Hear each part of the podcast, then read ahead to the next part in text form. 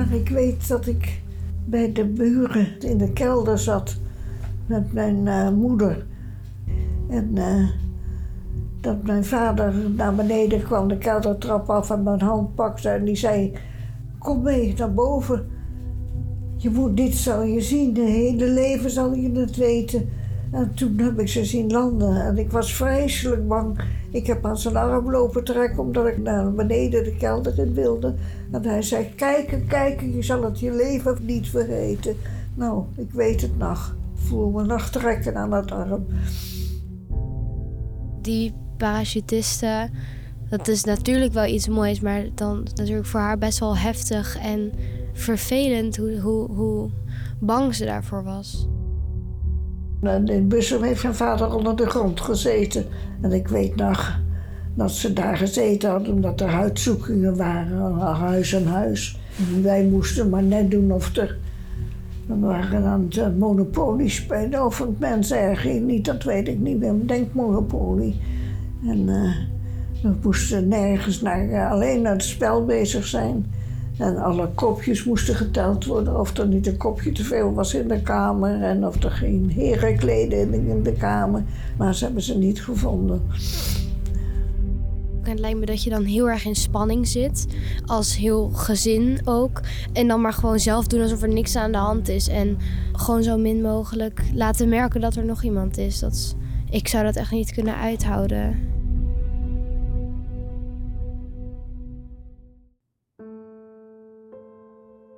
Je luistert naar de podcastserie Ik Kom Terug, waarin je verhalen hoort van de ruim 100.000 mensen die de slag om Arnhem hebben meegemaakt. In 1944 moesten ze hals over kop hun huis verlaten.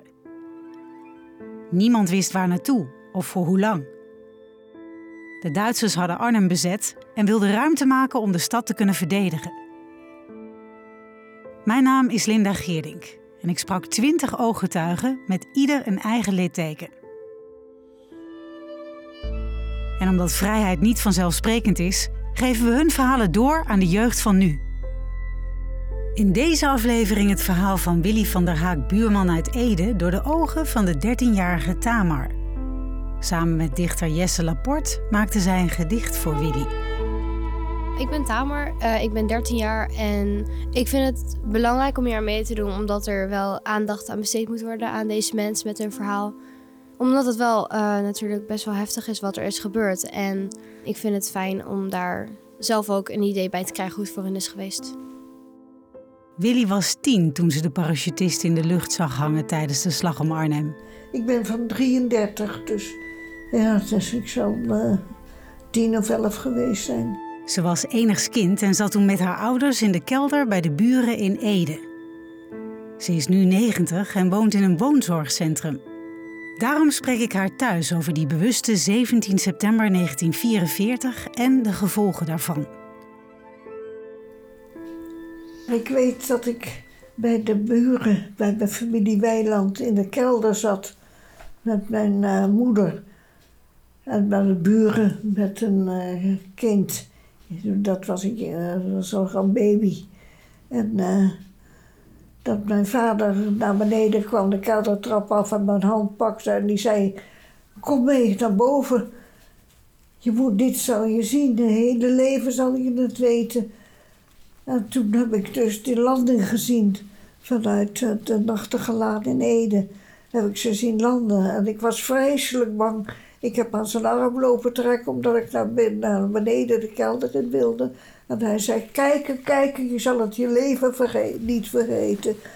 Nou, ik weet het nog. Ik voel me nog trekken aan het arm. En dat was de landing. En wat dacht u toen, Wil? Bang. Heel bang. Waarvoor? Nou, er waren bommen gevallen en uh, die vliegtuigen. Ja, de oorlog. Ja, je bent een bangerskind. Je bent... Uh, Dit was het begin van de slag om Arnhem, dat ze de parachutisten zag landen. Ja, um, nou het eerste wat mij opviel, volgens mij is een nachtegaal aan. En daar heb ik bijna mijn hele leven gewoond. ik ben drie jaar geleden verhuisd, nu.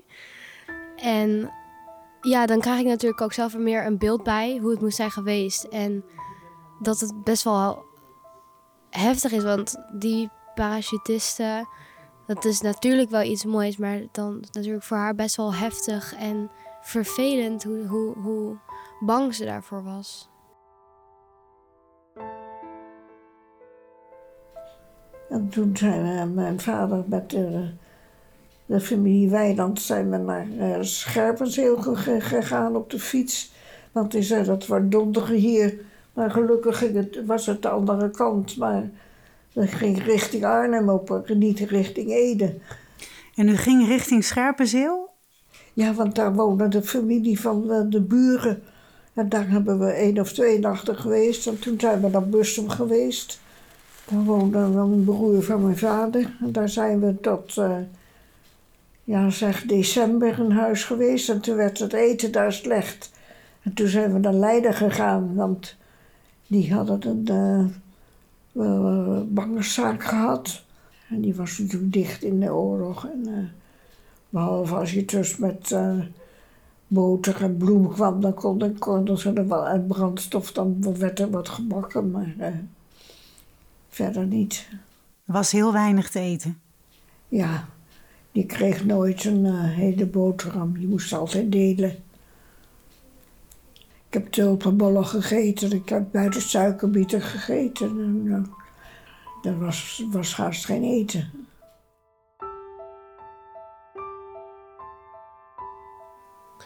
Ja, uh, wel een hele reis die ze hebben afgelegd. En dat ze zo'n heftige hongersnood hebben meegemaakt. Tulpenbollen eten, dat kan ik mezelf echt niet voorstellen. Dat je zo, zo weinig te eten hebt dat je dat dat gaat eten als dat je dagelijkse maal is. Kunt u die smaak nog naar boven halen als je dan tulpenbollen moet eten? Ik kan me er niks bij voorstellen. Nee, maar ik weet wel dat ze een keer van uh, de tulpenbollen eh, met de restjes wat gemaakt hadden en dat ze dat lekker vonden. En dat ze dat na de oorlog nog eens geprobeerd hebben en toen vonden we het allemaal heel vies. En nog even terug naar Bussum, hè Wil? Toen jullie in dat gastgezin zaten, hoe was dat daar? Waren jullie welkom?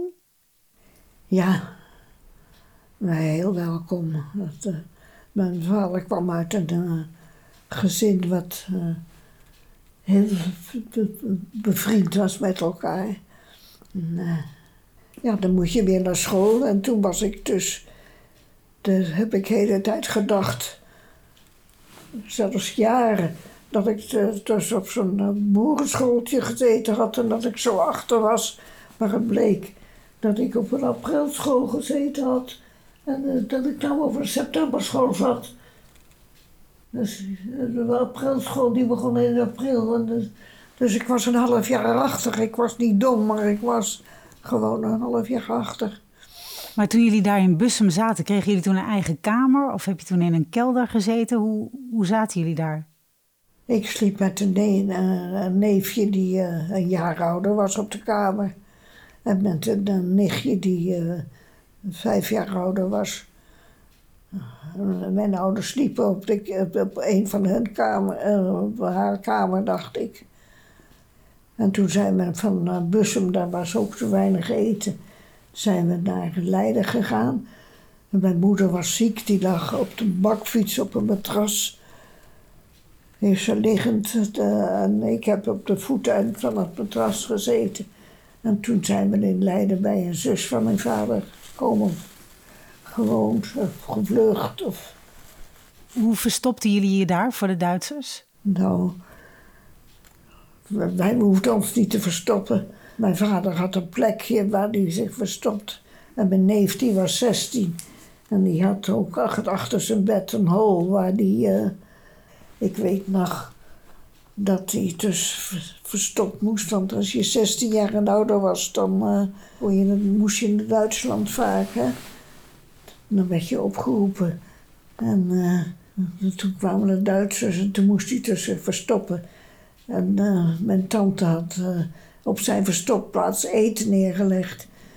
En dat had hij allemaal opgegeten. Daar was er zo kwaad over. Van nou heb je er maar een half uur moeten zitten. En straks moet je er veel langer en dan heb ik geen eten meer om er neer te leggen. En, en in Bussum heeft mijn vader onder de grond gezeten.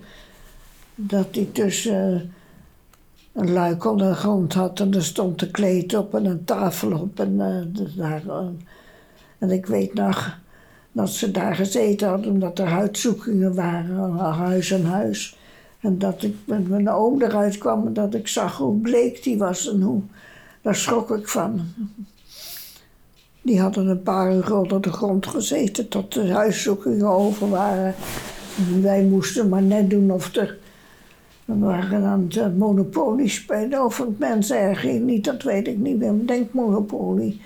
Met de kinderen, dat is een drieën. En uh, we moesten nergens naar, uh, alleen naar het spel bezig zijn. En alle kopjes moesten geteld worden. Of er niet een kopje te veel was in de kamer. En of er geen herenkleding in de kamer. Maar ze hebben ze niet gevonden. Dat moet heel... En dan hoor je die, eh, die zware Duitse uh, laarzen door het huis gaan. En dan ben je bang. Ja, dat moet ongelooflijk spannend zijn geweest. Dat je daar dan Monopoly zat te spelen terwijl de Duitsers er waren. Ja, en dat je gewoon moest spelen. Hè? Dat je niet mocht kijken waar ze je wist dat ze onder de grond zaten. En, je, uh, ja, dat was. Uh... Um, ja, nou, dat is wel heel erg vervelend voor, voor die vader ook. En het lijkt me dat je dan heel erg in spanning zit. Als heel gezin ook. En dan maar gewoon zelf doen alsof er niks aan de hand is. En gewoon zo min mogelijk laten merken dat er nog iemand is. Dat, ik zou dat echt niet kunnen uithouden. En ook voor die vader, dat hij dan zo lang onder de grond moet zitten, niet wetende wat er boven hem allemaal gebeurt, niet wetende of hij wordt gevonden of niet. Ja, echt verschrikkelijk. En later in, Leiden lag mijn moeder voor het raam. Dat was haar taak om te kijken of de Duitsers kwamen. Want ze was ziek. Vond ze dat niet ongelooflijk spannend? Jawel, maar dat is, ja, daar, daar gooi je in. Dat is natuurlijk, ja, met z'n allen spannend. Was u bang? Heel bang geweest. Altijd bang. Bang voor vliegtuigen, bang voor Duitsers, bang voor uh, huiszoeking. Dat ze zo door het huis lopen en dat ze ze zouden vinden. Heel bang. Dus uiteindelijk hebben ze niemand van u ontdekt? Nee, nee. Nu hebben jullie natuurlijk ook een periode meegemaakt waar, waarin er heel weinig eten was. En dan ging uw vader op hongertocht. Wat moeten we ons daarbij voorstellen? Ja, wat moet je daarvoor voorstellen? Dat hij dus uh, met de fiets, met, uh, uh, waar geen banden om zaten, maar tuinslangen om zaten op de wielen. Tuinslangen? Ja, want er waren geen banden tussen. Of je moest helemaal op de metaal of, of je moest er wat anders op verzinnen. En dan ging hij naar de boeren toe. En hij had uh, een oom van mij, die had een ijsfabriekje gehad en die had pekel. En toen heeft mijn vader al die pekel gewassen in bad, dat de blauwe eraf was. En met de koffiemolen, ik geloof dat hij drie of vier koffiemolens kapot gemalen heeft. Dat het zout was. Dat ging niet met dat zout naar de boeren om te ruilen. Eten tegen zout, want de boeren hadden zout nodig. Dat was er ook niet. Want lakens en de, dat soort spullen kregen ze genoeg. Want iedereen kwam met lakens aan en met uh, handdoeken. En wat iedereen wilde dus eten. Dus wat je in huis had, dat probeerde je te ruilen. Maar zout was er niet. En hij had zout, dus dan kregen wij wel eens aardappelen of bietjes. Of ik heb heel. Bieten kreeg ik, ik vaker. Die heb ik veel gegeten. Na de oorlog heb ik ze een tijd niet gegeten. Ja, uh, tuinslangen als banden. Dat is wel. Um, ja, dan heb je echt niks als je dat hebt. In plaats van banden en dan dat je van met, met drie of vier koffiemachines die helemaal kapot gemalen zijn zout moet maken om dat maar weer te kunnen verkopen. En terwijl zout nu iets is wat iedereen dagelijks eigenlijk heeft, wat gewoon logisch is dat je hebt. En dat dat toen dan zo, zo lastig te krijgen was, zo speciaal was. En het is natuurlijk super belangrijk, zout. Dus. Ja, heel creatief moest je zijn om toch ervoor te zorgen dat je wat te eten had. Ja, nou dan uh, had, had Willy zeker wel geluk met uh, haar vader. Dat hij zo, uh, zo slim was dat hij dat kon bedenken. Zeker. Ja, het enige, je werd ook met een uh, vaccinelichtje, als je weet wat dat is, werd je naar bed boven gebracht. Er was geen licht, er was geen elektriciteit, er was geen gas. Soms maar soms een uurtje gas, soms helemaal niet. Ja, het was allemaal koud, hè. Je had zo'n klein kacheltje op de grote kachel staan. Die heb ik nooit meer gezien daarna, daarna na de oorlog. Maar... Wat, wat voor kacheltjes waren dat? Noodkacheltjes. En kleding? Je had natuurlijk vaak hetzelfde aan. Ja, er was, uh, we woonden met z'n achten in het huis en er moest wel gewassen worden, maar er was geen warm water en er was geen zeep. Dus we hadden ook geen zeep om ons te wassen. En we hadden, was namaakzeep was een soort poeder. En schoenen? Had u schoenen? Ik heb de eerste schoenen na de oorlog. Toen hadden we dus, ik kon weer wisselen van een schoenenbol en toen kon ik schoenen krijgen. En die hebben nooit gepast. Want kindervoeten groeien. Ik heb dus vaak op schoenen gelopen waar de tenen afgehaald waren, dat je tenen naar buiten konden. En ja, ik heb op rare dameschoenen gelopen en ik heb overal op gelopen. En veel op die houten zolen. En dan van die uh, jute zak een stukje knippen en dat over de, aan het hout vastmaken dat je een sandaal krijgt. En als ze dan een, een, een gekleurde draad hadden of zo, dan, dan, dan duwden ze er nog een uh, bloemetje op of zo. Maar heel veel, uh, ja, heb ik, uh, was waren geen schoenen. En ook geen spullen natuurlijk? U had niks meegenomen, denk ik, uit huis? Nou, heel, heel weinig, ja. Het, als je vlug weg moet, dan, dan graai je wat. Geen speelgoed, geen boeken, geen... Allemaal je eigen spullen had je niet. Niks. Maar in Leiden had ik uh, twee nichtjes. Een die twee weken ouder was en een die twee jaar ouder was. En een neef die vijf jaar ouder was. Dus we speelden altijd met uh, aankleedpoppetjes. Ik weet niet of je weet wat het is. Dat is zo'n poppetje van papier waar je papieren jurkjes over kon hangen.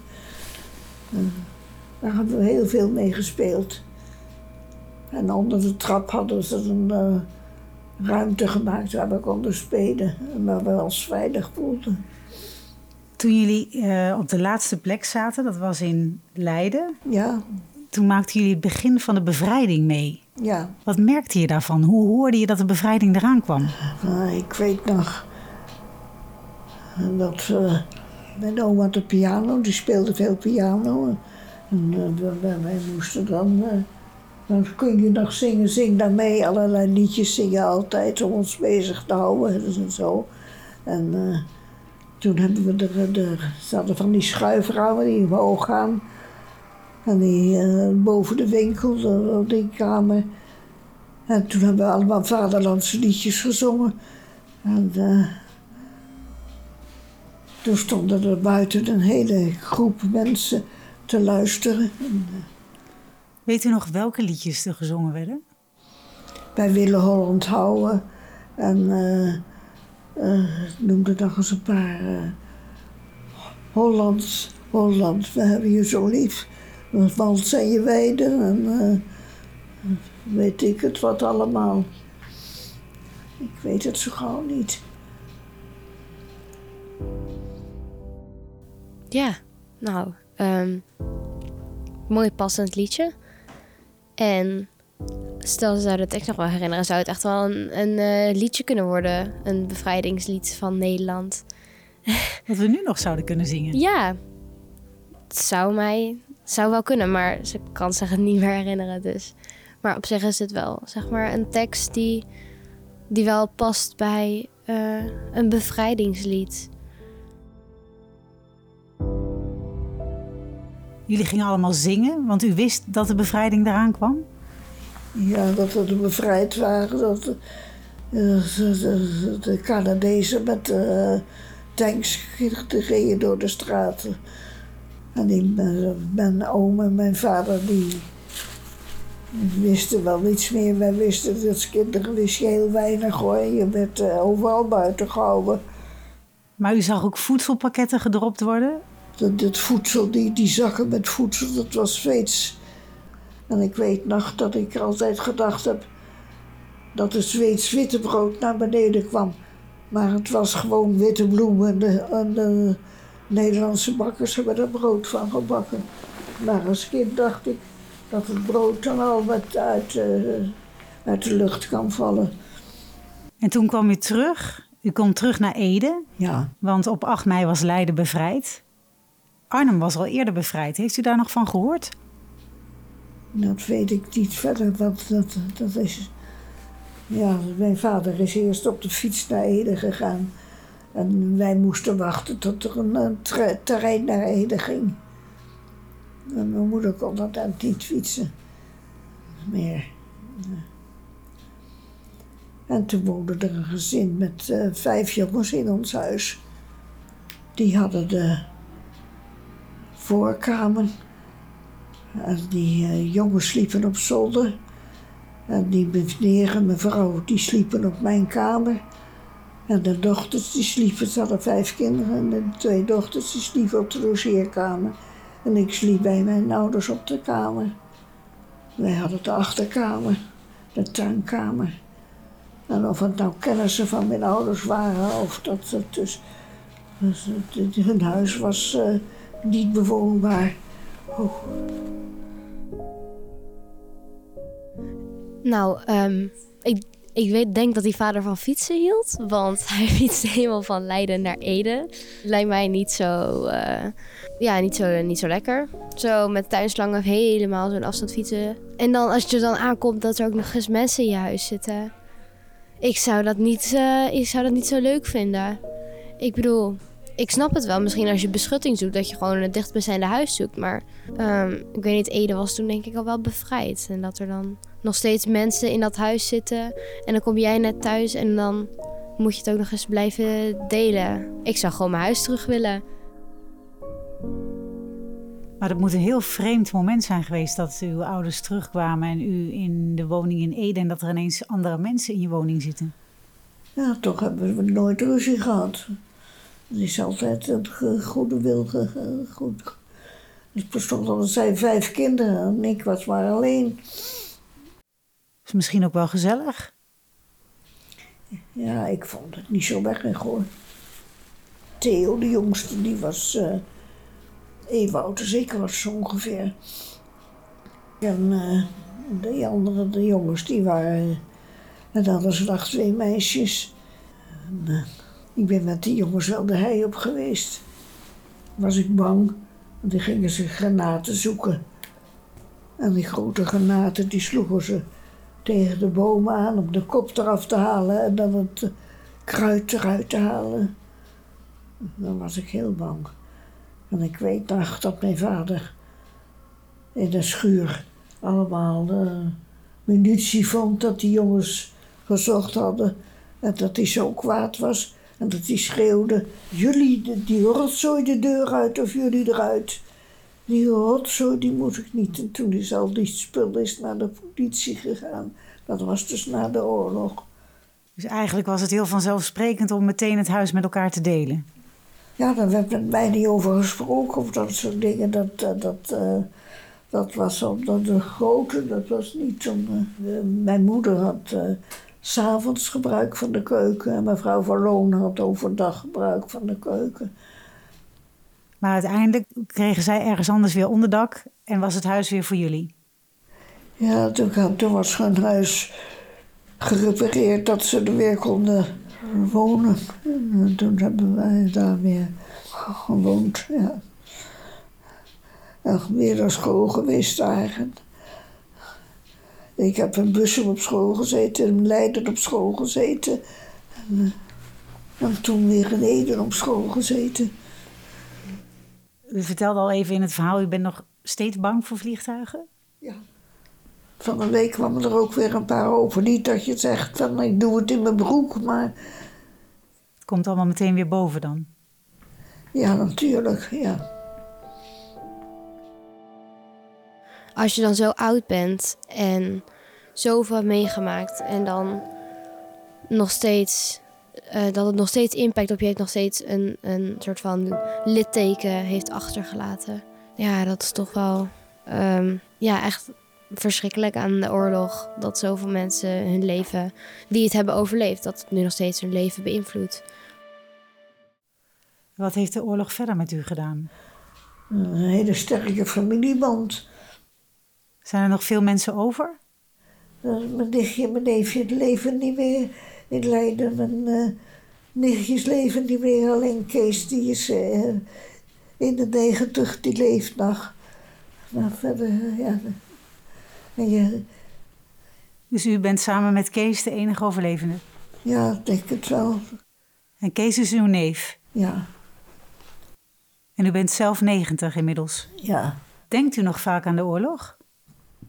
Nee, niet zo vaak.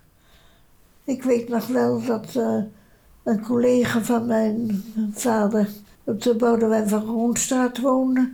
Die hadden de dochter van mijn leeftijd en we waren bevriend mee. En die hadden een eh, zo'n mooi huis. Zulke mooie meubels. En een piano of een vleugel, dat weet ik niet meer. En toen ik daar na de oorlog kwam, toen was er een kale vloer in de kamer. Er stond geen stoel in de kamer. In de keuken hadden ze drie oude keukenstoelen staan. En dat was het enige wat er nog was. En ze hadden wel een, eh, een kind erbij gekregen, Hetty. U heeft heel veel verteld. Wat hoopt u dat de kinderen van nu van uw verhaal opsteken? Dat er na slechte tijden weer goede tijden komen.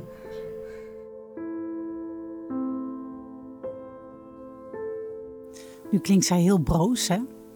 Het gaat ook niet echt heel goed met haar. Nee. Jij bent een van de laatste die dit verhaal kan doorvertellen. Laatste generatie. Ja, dat Wat, klopt. wat wil je dat, dat er overblijft van dit verhaal? Wat ga je verwerken in je gedicht?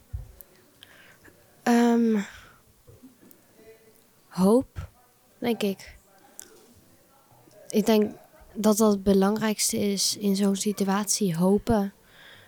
Ook al lijkt het allemaal zo verschrikkelijk, ook al zit je in de put. En gewoon bij elkaar blijven, want zij zei het ook al in het verhaal, dat ze gewoon de aanwezigheid van mensen en samenhorigheid, dat ze dat heel fijn vond. Dus niet mensen loslaten en ehm, het samen aangaan. Naast jou zit Jesse, die heeft al heel druk meegeschreven. Ja. En een goede input gekregen, denk ik, Jesse. Ja, ik denk dat we hier wel twintig gedichten over kunnen schrijven. Eh, als eerste natuurlijk Holland, Holland, ik heb u lief. Dat zouden wij kunnen gaan schrijven nu. Het lijkt me heel erg leuk als dat hierna bestaat. En ik, ik zou ook wel een, een brief of een gedicht aan Willy willen schrijven. En je zei net heel mooi dat je hoop het belangrijkst vond en samenhorigheid. En dat is denk ik inderdaad ook iets dat we, dat we kunnen schrijven. En misschien wel allemaal door elkaar heen, allemaal bij elkaar.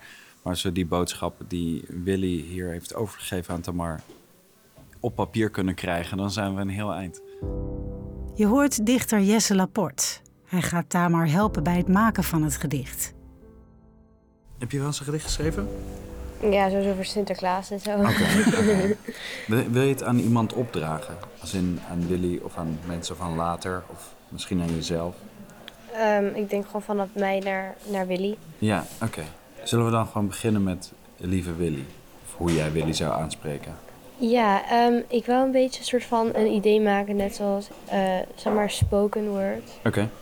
Ehm, maar ik weet niet zo goed hoe. Ik heb één zin bedacht. Ja. Ehm, want ze zei dat ze dan tijdens die, die huiszoeking iets van Monopoly of mensen erger niet spelen. Dus ik had iets bedacht van, eh, je speelt mensen erger niet, maar je ergert je wel. Kijk. Zoiets. Ja. Wil je daar beginnen? ik weet niet of dat past aan het begin. Ik zou hem in ieder geval sowieso gebruiken, opschrijven. Haar verhaal begon natuurlijk bij uit het raam kijken, bij de parachutisten. Ja. Dus misschien kunnen we daar dan beginnen. Ja. Mm. Dan hingen toch en zo auto's en pakketten en mensen aan. Ja. Eh, ehm, in het begin voelde je je bang, verdrietig en alleen. En dan wil ik iets met om je heen. Maar iets met die parachutisten. eh, pakketten, auto's en parachutisten Om je heen. vlogen om je heen. Dat kan.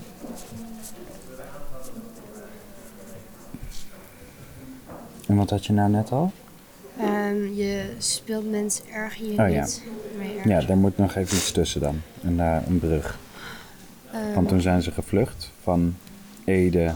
naar de, de, de familie van de buren waar ze mee in een schuilkelder Ja. gezeten. Mm, Ik vond het ook wel mooi dat zijn vader had gezegd dat, eh, dat hij niet prettig vond om andere mensen tot last te zijn. Dus dat ze zo snel mogelijk weer door wilden. Ja. ik zit nu te denken aan iets van, je zou kunnen zeggen, je moest vertrekken en belanden bij de buren, maar je vader wilde dat het niet te lang duurde. Mooi. Ja. of zou duren misschien. Wilde dat het Dit wordt eh, de eerste spoken word uit de serie. Ja, mooi. Is hij klaar zo, denk je? Ja, volgens mij is die best wel goed geworden. Denk Ziet ik. er indrukwekkend uit, joh. Ja, ik ben er wel trots op, eigenlijk. Vandaag is het moment waarop Tamar haar gedicht mag voordragen aan Willy. Willy kan er zelf helaas niet bij zijn vanwege gezondheidsproblemen. Maar haar dochter is er wel. Hallo, goedemorgen. Ik ben Jet. Ik ben Goedemorgen. de dochter van Wil. Ja, ik ben Tamer. Ja, eh, leuk dat je meedoet hiermee. Ja, ik vond het heel lastig om in te beelden hoe het voor haar is geweest. Maar ik kon in het verhaal soms ook sprankjes hoop horen. Ja, Ehm, en dat heb ik ook proberen te verwerken in mijn gedicht. En ehm, wat ik hoorde, dat, dat ze op de Nachtegaal heeft gewoond. ja. En daar heb ik ook gewoond zelf. Ach, nou wat een toeval. Ja, ja. ja. Nou, ik denk dat, eh, dat mijn moeder dat heel leuk vindt om, om te horen. Ja. Nou, dit is wat ik gemaakt heb. In het begin voelde je je verdrietig, bang en alleen. Parachutisten, auto's en pakketten vlogen om je heen. Je moest vertrekken en belanden bij de buren, maar je vader wilde dat het niet te lang zou duren. Jullie vervolgden het lijden in lijden, waar je fysiek en mentaal voor je vrijheid moest strijden. Je speelde mens erger je niet, maar je ergert je wel aan de regels van de Duitsers en hun vals gespeelde spel. Want door hun zat je vader ergens diep onder de grond, terwijl er s'avonds tulpenbol op het menu stond. In ruil voor eten fietste je vader rond met zout, zodat je niet elke dag op rode bieten koudt. Hoop en muziek hielden jullie samen bij elkaar. Jullie zongen nog wat liedjes en toen was de oorlog klaar. Nou, wat, ontzettend, wat heb je dat ontzettend leuk gedaan. Bedankt. Ach, kijk nou. En daar staat haar foto achter. Nou, wat, wat leuk. En dit is voor haar? Ja, dat Ja. is voor haar. Nou, ik denk dat ze daar heel blij mee is. Ik krijg helemaal tranen van in mijn ogen. Ja, wat doet het met je, Jet? Ik zie het natuurlijk dat het je emotioneert. Ja. Nou, dit is denk ik in mijn moeders leven. eh, ehm, een hele zware periode geweest. En waar ze eh, nou, heel soms over sprak, eigenlijk niet eens heel vaak. En eh, rond de herdenking in september, dan, eh, dan kwamen er soms wat verhalen naar boven als de vliegtuigen overvlogen, omdat ze de herdenking gingen doen. En ja, dit is gewoon heel lief. en zo de foto van haar daarachter, dat ik daar ineens dat jonge meisje zie, wat ze ook, wat ze was toen. Ja, Dus ik ben heel benieuwd wat ze er zelf ook van vindt. ja ik denk dat ze, er, eh, dat ze daar heel blij mee is. En, eh, mijn moeder is een heel bescheiden iemand en eh, had zelf eigenlijk helemaal niet het idee dat zij een bijdrage hiermee levert. Maar ik denk dat ze dat wel heel fijn vindt. dat haar verhaal ook iets betekent voor andere mensen. En ehm, dat de persoonlijke nood van de oorlog, eh, nou, dat dat ook een stuk van de geschiedenis is. Nou ja, en als jij het leuk vindt, eh, je kunt haar natuurlijk, eh, en als je dat niet wil, kan het ook, maar je kunt haar gewoon ontmoeten. Zij kan niet hier komen, Mhm. maar iedereen kan wel naar haar. Ja, Dus als je het zelf wil geven, kunnen we daar wat voor afspreken. ja, dat zou wel mooi zijn, denk Ja. ik. Dus als Nou, dat dan- zou kunnen, zou ik dat wel willen. Ja, nou, fijn. Ja, heel erg leuk. Dank je wel. Graag gedaan. Je luisterde naar de podcastserie Ik Kom Terug. Wil je zien hoe Willy het gedicht van Tamar in ontvangst nam? Volg ons dan op Facebook of Instagram. Wil je meer evacuatieverhalen horen? Luister dan in je favoriete podcast-app naar meer indrukwekkende herinneringen. Zo ook het verhaal van Jack en Wim Bouwmans. Hun moeder was hoogzwanger tijdens de slag om Arnhem. Samen met haar man liep ze ruim 100 kilometer tijdens de evacuatie en kwam onder andere terecht in Varsenveld. En daar kwamen ze dus, uh, mijn vader en moeder, met uh, Wim terecht bij een uh, boer die organist in de kerk was. Maar ze waren niet welkom, want hij wilde geen vluchtelingen hebben. En ze konden terecht op de deel. En boven de deel was dus de hooischuur, hooizolder. Dus mijn moeder in verwachting moest omhoog klimmen en kon dus slapen op de hooizolder. Dat pikte mijn moeder niet. Dus die is de volgende dag op verkenning uitgegaan. Kwam terecht bij familie van die boer. En die familie zei wat belachelijk. Die mensen hebben vier slaapkamers met alles erop en eraan. En dan moeten jullie op de hooizolder slapen. En dat in jouw conditie. Ja, dat had ik ook gelezen. En dat dacht ik ook van... Waarom zou je dat niet? Die mensen die, die moeten overal heen, elke keer.